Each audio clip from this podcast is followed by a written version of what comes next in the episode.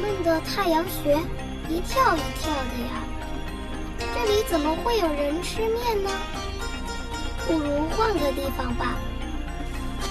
我煮个面给你吃，好不好？好啊。欢迎收听无线电台。好，欢迎大家收听新的一期弧线电台。那上期节目也说了，说这一期节目会介绍龙猫啊，这也仍旧是之前那个呃说那个什么系列节目的，我看看到了第几部了，应该是到了第四部了，是一九八八年的龙猫啊。那龙猫这部动画电影呢，是吉卜力工作室与德建书店啊于一九八八年推出的一部动画电影啊，也是宫崎骏导演执导的。电影描写的是日本在经济高度发展前存在的美丽自然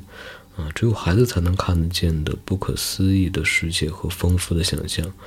啊，因为唤起观众的乡愁而广受大众欢迎。那《龙猫》在一九八八年四月十六号在日本公映，大约有八十万人次进入电影院观看。同时上映的还有高田勋执导的电影《萤火虫之墓》啊，在这里推荐一下《萤火虫之墓》这部电影也非常的棒。不过要这个呃有心理建设啊，看之前要给自己做一个心理建设，因为这个内容呢。啊，不是谁看完都接受得了的。然后，啊，《龙猫》这部作品呢，啊，也是宫崎骏在宫崎骏的电影在中国公映的第二部作品呢。嗯，那在作品中出现的五月和梅的家呢，啊，也在二零零五年日本国际博览会的濑户市会场中展出。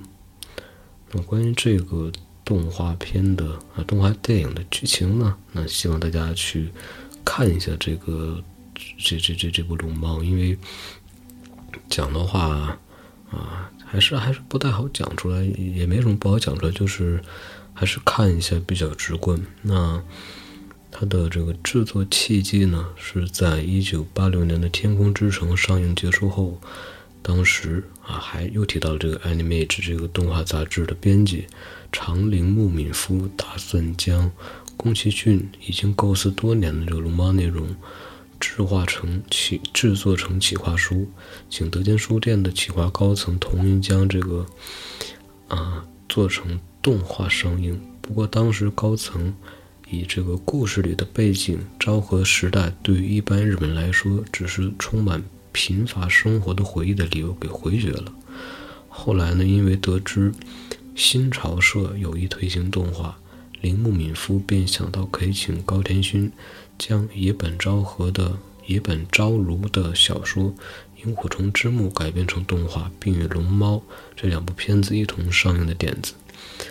但铃木敏夫的两篇一同上的提案噱头呢，被德建高层专务以先前提的龙猫里面已经有妖怪了，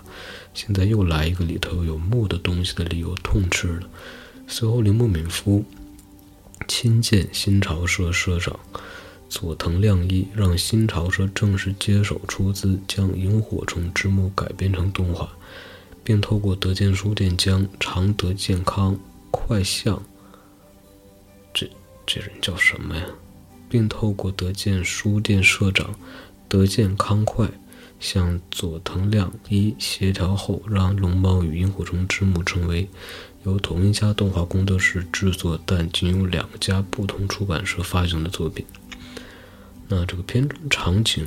是宫崎骏将小时候生活周遭的神田川。流域景象模样，当时日本动画公司所在的多模式的圣迹英丘附近的景色，以及所泽市一带景点所融合出的场景。剧中关于大自然、乡村草木的描绘，则由当时初到吉卜力工作室就职的南路和雄担任。而南路和雄所描绘出的成品，事后得到宫崎骏的惊叹。当时指导《萤火虫之墓》的高田勋在观赏《龙猫》的试映会之后，也对南路和雄描绘自然景色的技巧深感认同。那大家是应该看过《龙猫》的，应该特别熟悉那个开头曲。那这开头曲的名字叫做《散步》呢，歌词的内容啊是宫崎骏委托这个步步幼稚园一书著名的儿童文学家作家中川里之子所创作，而宫崎骏对这个曲子的要求是什么呢？是希望能像童话般令人感到亲切，并且可以让小孩子立刻记住朗朗上口的歌谣。啊，那关于《龙猫》这部动画电影的反应呢？啊，《龙猫》在一九八八年四月十六日在日本上映之后，总共吸引了大概八十万人次观看，而吉卜力的发行收入为这个五十九个十百千万十万百万千万亿五十九亿日元。那原先《龙猫》在当时的票房成绩虽然没有特别起眼。但后来在电视台重播的时候，受到观众的回响，并因为有厂商将龙猫制作成布偶在市场上热卖，替吉卜力带来了大笔利润。带动后，吉卜力将电影角色商品化贩售的策略，而龙猫后来也成为吉卜力工作室的徽号啊，以及吉祥物，并在之后每一部吉卜力电影的片头都会出现。宫崎骏常年工作搭档以及前辈高田勋则曾于短文《爱的花火》上提及龙猫，里面写道：“龙猫是宫崎骏带给社会大众的一份恩泽。这部作品让人往往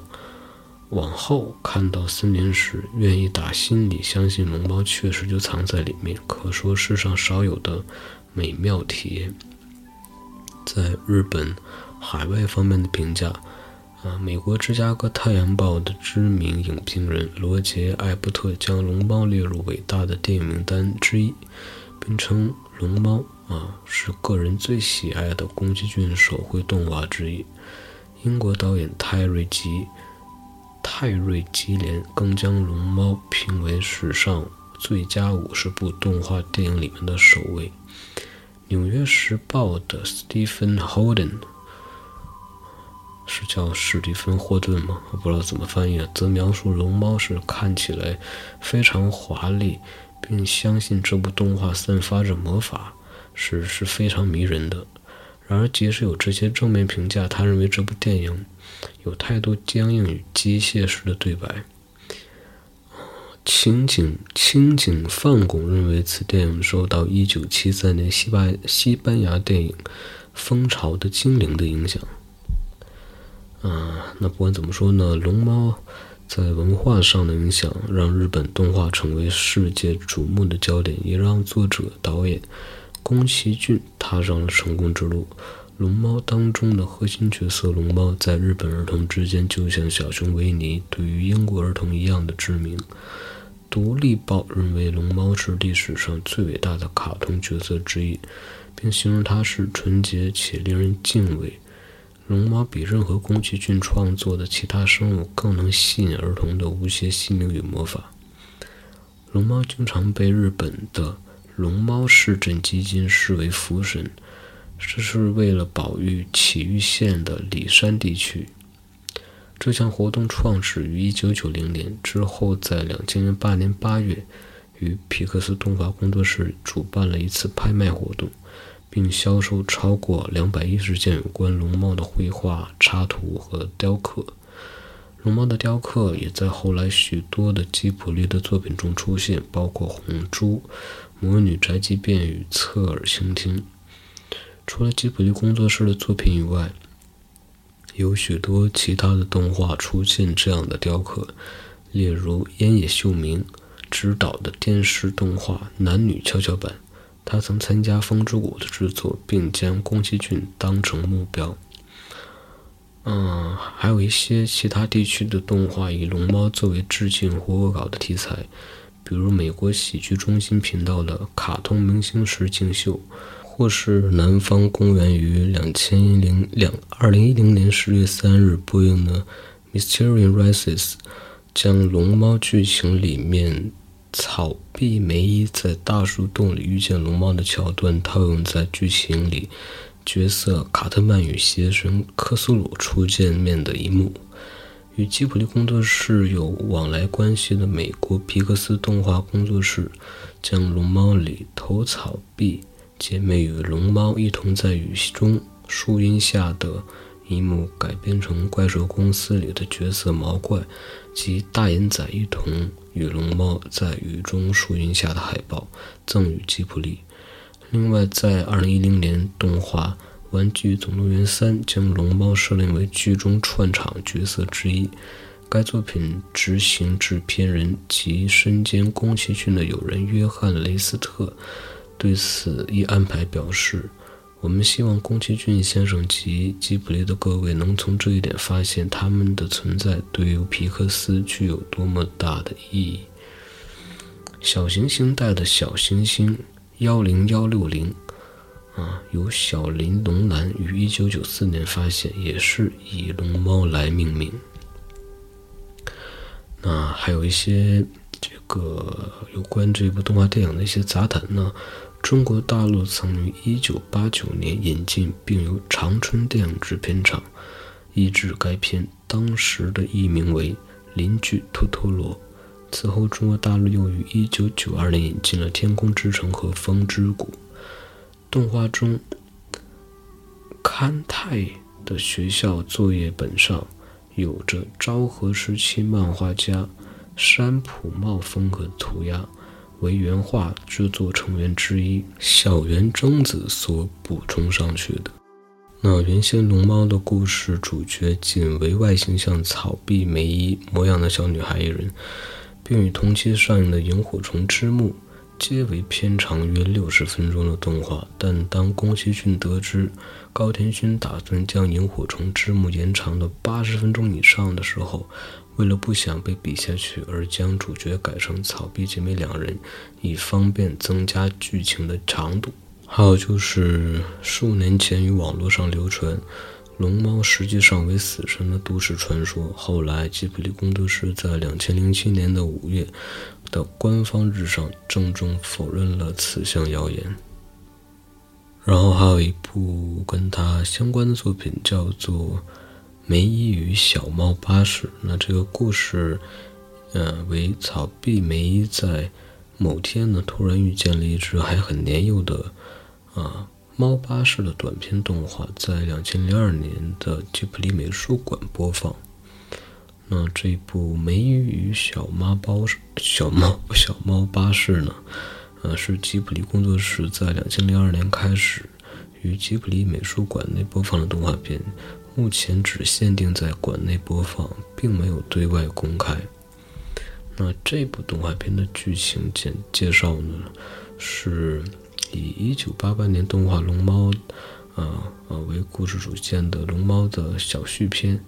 啊，在《龙猫》里的角色草壁梅一某天在外面玩耍的时候，碰到了一阵像是动物一般、仿佛有自我意识的奇怪旋风，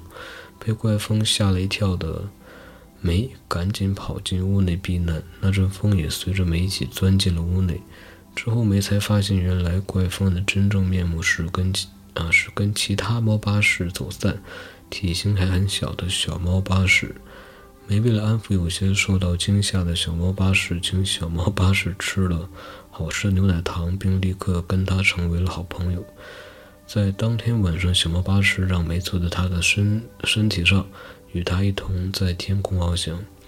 过了不久，梅看到天空中露露出现，与其他龙猫巴士在一起。之后便与他们一起到森林中集合，并且遇见了之前拿着梅加里雨伞的大龙猫。啊，那这一部动画片可能啊，这个介绍了也没有太大用，因为啊，可能也看不到。嗯，然后这一期的节目时间差不多了，然后下期节目如果有时间的话是魔女宅急便和红猪。那如果时间不够的话，就只介绍一九八九年的《魔女宅急便》。然后呢，这期节目就先这样，让我们下期节目再见，拜拜。